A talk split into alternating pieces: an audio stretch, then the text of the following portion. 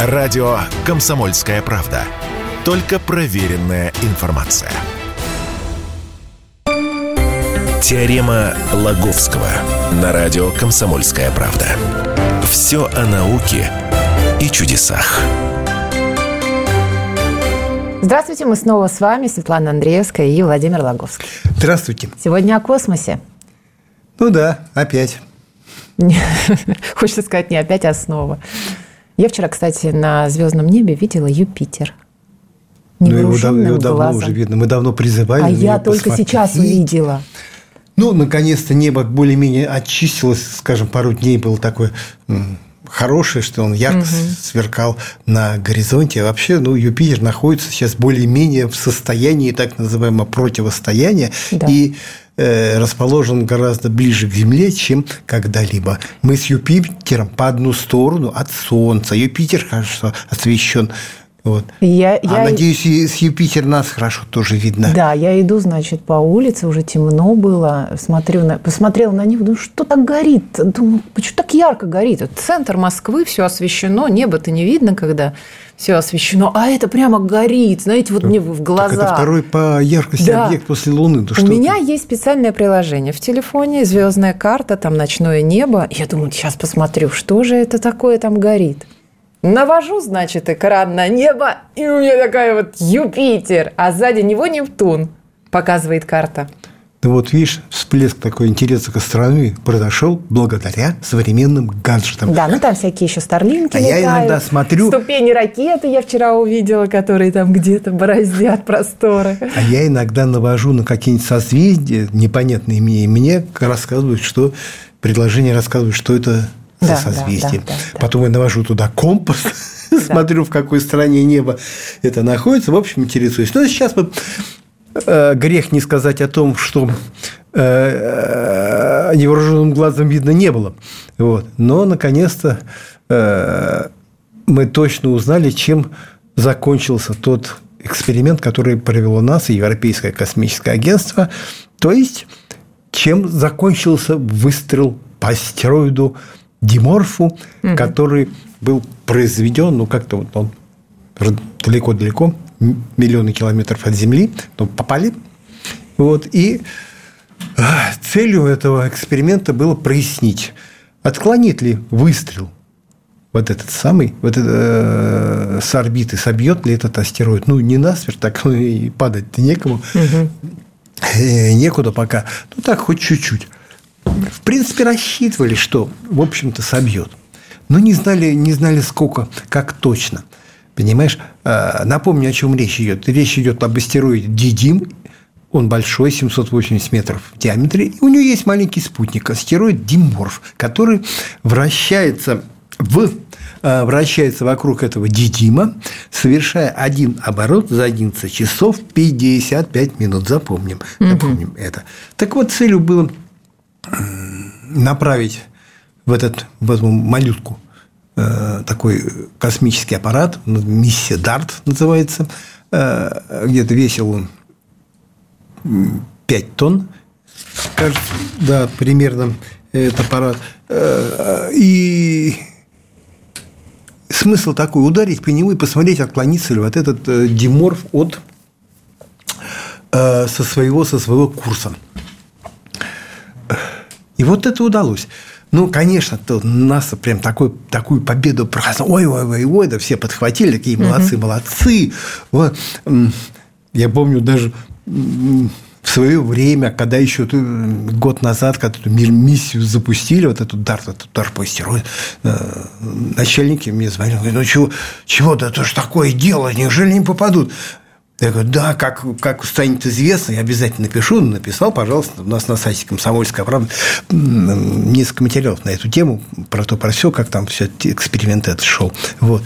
Но сейчас-то я призадумался, а что, собственно, такого исторического свершилось-то, что первый раз попали, вот, астероид Бину, астероид Рюгу выса сталкивались, высаживались, на орбиту выходили этих астероид космических аппаратов, то есть попали отнюдь не в первый раз. Ну, молодцы, попали, попали. На комету Чурюмову Герасименко высаживались. Ну, тоже долетели, попали, тоже, тоже далеко лет, летало. Э, что касается вот этих ударных так называемых экспериментов, так разбивали, эм, как называют, высокоточным космическим оружием, так разбивали от, и, и по астероидам стреляли тоже, и по Луне в, той, в то, точно заданные точки. А, я помню тогда в, в кратер на Южном полюсе стреляли, чтобы выяснить, есть ли там вода. Ну, выстрелили, поднялся взрыв, выяснили, что вода есть. Вот. Но вернемся к этому эксперименту. Так вот, столкновение было видно из Земли, конечно. Это, ну, вот это, ну, собственно говоря, вот это вот не ожидали, не ожидали, что такой сильный взрыв, потому что с Земли в телескоп разглядели все это. Да, угу. это очень далеко, там сколько там, 5, по-моему, 5 или 6, или там 7 миллионов километров все э, столкновение произошло. Вот, ну, все видно было. Снимали сняли, было видно из космоса, то есть сразу два космических телескопа наблюдали за этим столкновением, тоже сфотографировали, тоже впервые. Ну, то есть внимание было колоссальное к этому событию. И взрыв был такой силы, люди, которые наблюдали, они говорят, ой, говорят, боимся, что от этого маленького астероида ничего не останется. Ну, так, взорвался, вещество, конечно, выбралось, ну, взорвалось, выброс произошел, но сам выброс уже позволял надеяться, что результат-то будет, что это не будет как слону дробину, вот, что что-то получится. Вот по самым над этим скромным подсчетом считалось, что орбита, ну, вот это время прохождения э, орбиты по кругу, да, изменит на 79 э, секунд, вот, мизер, да, угу. а где-то по максимуму считали, что где-то на 10 минут изменилось, а изменилось вообще на 32 минуты. Угу. То есть, астероид маленький стал вращаться на 30, делать один оборот за 32, на 32 минуты быстрее. Как по-твоему, что это значит? Не знаю. Не знаю. А я вот догадался, хотя никто не написал. Это значит, что астероид стал ближе к вот этому, к своему материнскому телу. Угу. Ну, то есть, раз он быстрее вращается, значит, он просто, просто ближе. Ну, это, слушай, лучшие ожидания э, при, были как-то при, произведены аж на, я не знаю, аж три раза. Ожидали 10 минут, а вышло больше, больше, больше 30. Вот.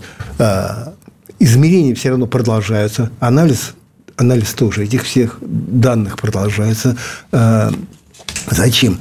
Хотят выяснить, что все-таки вот, знаешь, математические формулы, там, импульс, э, момент, там, я не знаю, э, кинетическая энергия там была, сколько там, как э, мощность какая выделилась, какая потребовалась, как они соотносятся, вот, вот это изменение орбиты с твоим системой ударом, вот, собственно, с весом этого астероида.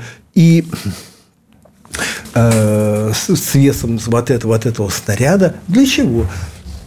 Э, для того, чтобы когда-то в отдаленном, может быть, будущем вот, э, уже применить этот метод на практике, узнав, что угу. к Земле приближается некий опасный астероид, ну, какого-нибудь большого размера, вот, ну, скажем, да хоть такого, как этот Диморф, он 160-метровый, не дай бог такой упадет на землю, бед наделает немало, конечно, не уничтожит, вот, а, но бед наделает немало, и поэтому лучше бы он не падал. Поэтому, если такая возможность возникает отклонить его с заданного курса, то лучше этой возможностью воспользоваться.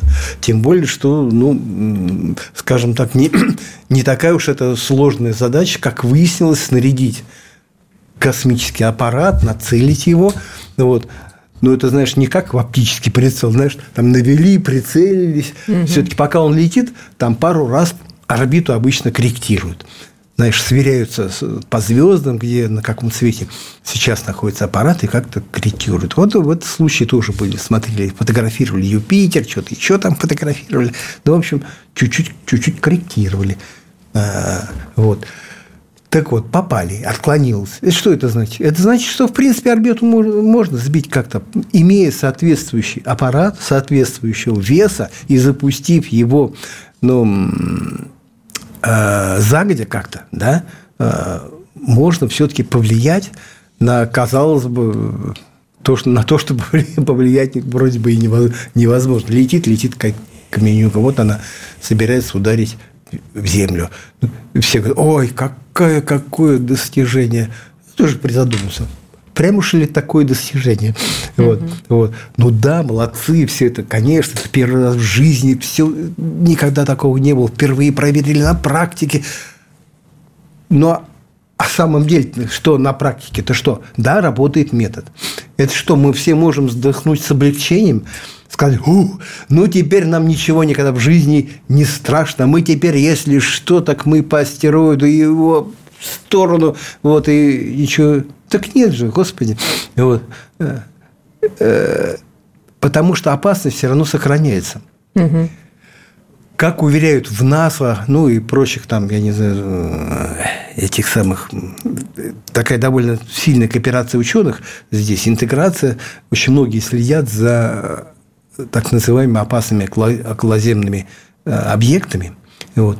Объектов больше 150 метров э, из числа опасных, то есть из числа тех, Э, которые имеют хоть какая-то есть, хоть самая мизерная вероятность столкновения с Землей, таких, приближение таких объектов в ближайшие 100 лет точно просто они божатся. Нет таких объектов, то в ближайшие 100 лет, 100 лет, 100 лет можем спать, в общем-то, спокойно. Давайте через пару минут продолжим.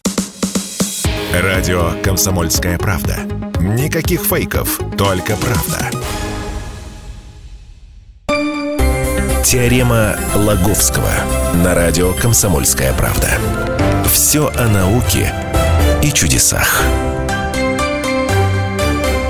Возвращаемся в эфир. Светлана Андреевская, Владимир Логовский. Сегодня говорим об эксперименте НАСА по, я не знаю, уничтожению астероида, который представляет Отклон... якобы... Отклонение. Ну, ну, хорошо, ладно. Отклонению от Земли. Ни в, ни в коей мере да, не понятно, уничтожение. До уничтожения пока дело не зашло. Вот отклонение. сказано. Сейчас можно отклонить. И, э, плюс обнадеживающе тоже. Ну, не новость, не новость, но это известный факт, что в ближайшие сто лет ни, ничего такого опасного, что потребовалось бы нам отклонять вот так вот, угу. вот таким так называемым кинетическим методом, то есть, ну, грубым методом некого бильярда, вот, некого выстрела, э, таких астероидов нету. В принципе, можно не бояться. А якобы этого, понимаешь, на самом деле этого можно не бояться, но тогда бояться другого – опасность представляет, и причем неожиданную опасность представляют неожиданные астероиды. Угу. Они, они бывают. Тех, которые просто не видно. Те, которые летят со стороны Солнца. Их не видно э, как-то наземные телескопы. Вот даже вся эта сеть, она, сеть этих наземных телескопов, она зевает примерно 50, ну, половину, это точно, 50 до 70, говорят, процентов зевает вот те астероиды, которые прилетают. И бывало такого не раз, что о том, что э, приближается астероид, объявляют за день-два, ну, э, иногда хорошо, что когда неделя за две, а то и вовсе, говорят, знаете, а вчера астероид пролетел большой. Слава богу, в Землю не врезался. Вот, а то бы ой-ой-ой, там бед навели. То есть, таких астероидов тоже полно. Угу. Вот. Не то, чтобы они пока из тех уже пролетевших, и вот, ну как же, из тех, на которые очень поздно среагировали, слава богу, они были не, ну, не настолько велики, чтобы представлять уж смертельную угрозу для Земли, но э, то есть совсем не исключено, что и такой откуда-то какой-нибудь, ну, не знаю, метров 200, 300, 400 тоже может прилететь незамеченным и потребует какой-то незамедлительной реакции. Вот. А то, что вот из, а использовать кинетический метод, да, угу. можно очень, э, знаешь ли, загодя, чтобы все-таки как, понимаешь, ну вот раньше сбить этот астероид с курса, чтобы он, подлетая к Земле, отклонился на, на, большее, на большее расстояние. Вот. Э, ну, очень, то есть, если какой-то астероид прилетит внезапно, этот метод не годится. Вот. Вопрос, что остается? Вот. Остается все, то же, э, ну, все тот же способ, который то отвергают, то как-то это самое, опять ему как-то следует, ну, в общем, логика подсказывает, что иного способа-то и нет. Это, это взрыв ядерного заряда или атомные или термоядные бомбы, термоядные ракеты. Но это то, что я сколько-то уж лет назад его периодически показывают. раз 20 уже показали, это Армагеддон с Брюсом Уиллисом. Угу. Вот, вот, собственно, вот это и есть, который единственный метод спасения. И то они, насколько загодя они тоже, тоже поли, э, э, полетели. Вот. И хорошая новость из тех, мы уже несколько раз об этом с тобой говорили, что не обязательно сверлить Э, дырку в этом либо в комете, либо в астероид, как это делал Брюс Уиллис. Да. Задача упрощается. Достаточно просто взорвать э, заряд на поверхности или направить туда ракету, чтобы она как-то взорвалась. Чтобы но, изменить траекторию. Э, да, но это тоже, увы, это тоже надо делать, делать загодя, загодя. Потому что любой взрыв, ну, скажем, вот он какой-то вот 100-метровый астероид, он почти в пыль разнесет, но все равно осколочки останутся где-то 0,1 где-то десятая доля процента все-таки останется то, что будет э, такой, знаешь, будет дождь такой метеоритный, который тоже в кино пока показывают. Вот пока подлетает этот какой-нибудь большой астероид, который убьет Землю точно, сначала сыпется всякая мелочь, но которая тоже наносит достаточный ущерб. А чем крупнее тело подлетающее, тем больше будет этих осколков даже э, от зорного астероида. И, короче, получается, что для какого-то более-менее безопасного уничтожения э, подлетающего небесного тела нужно э, минимум две недели, а где-то вот лучше бы где-то где пол, полгода. Ну, ну, можно, ну, как-то так еще терпимо будет где-то месяца, месяца за два, за, за, за три как-то вот так э, приморить этот астероид. Угу. Вот. Но видишь ли, опасность это вот такая внезапного визита, а то, что про то, что сейчас уже известно, ну, слава богу, пока, пока спокойно, сто лет можем э, еще не особенно беспокоиться, но, по идее, наготове надо что-то иметь.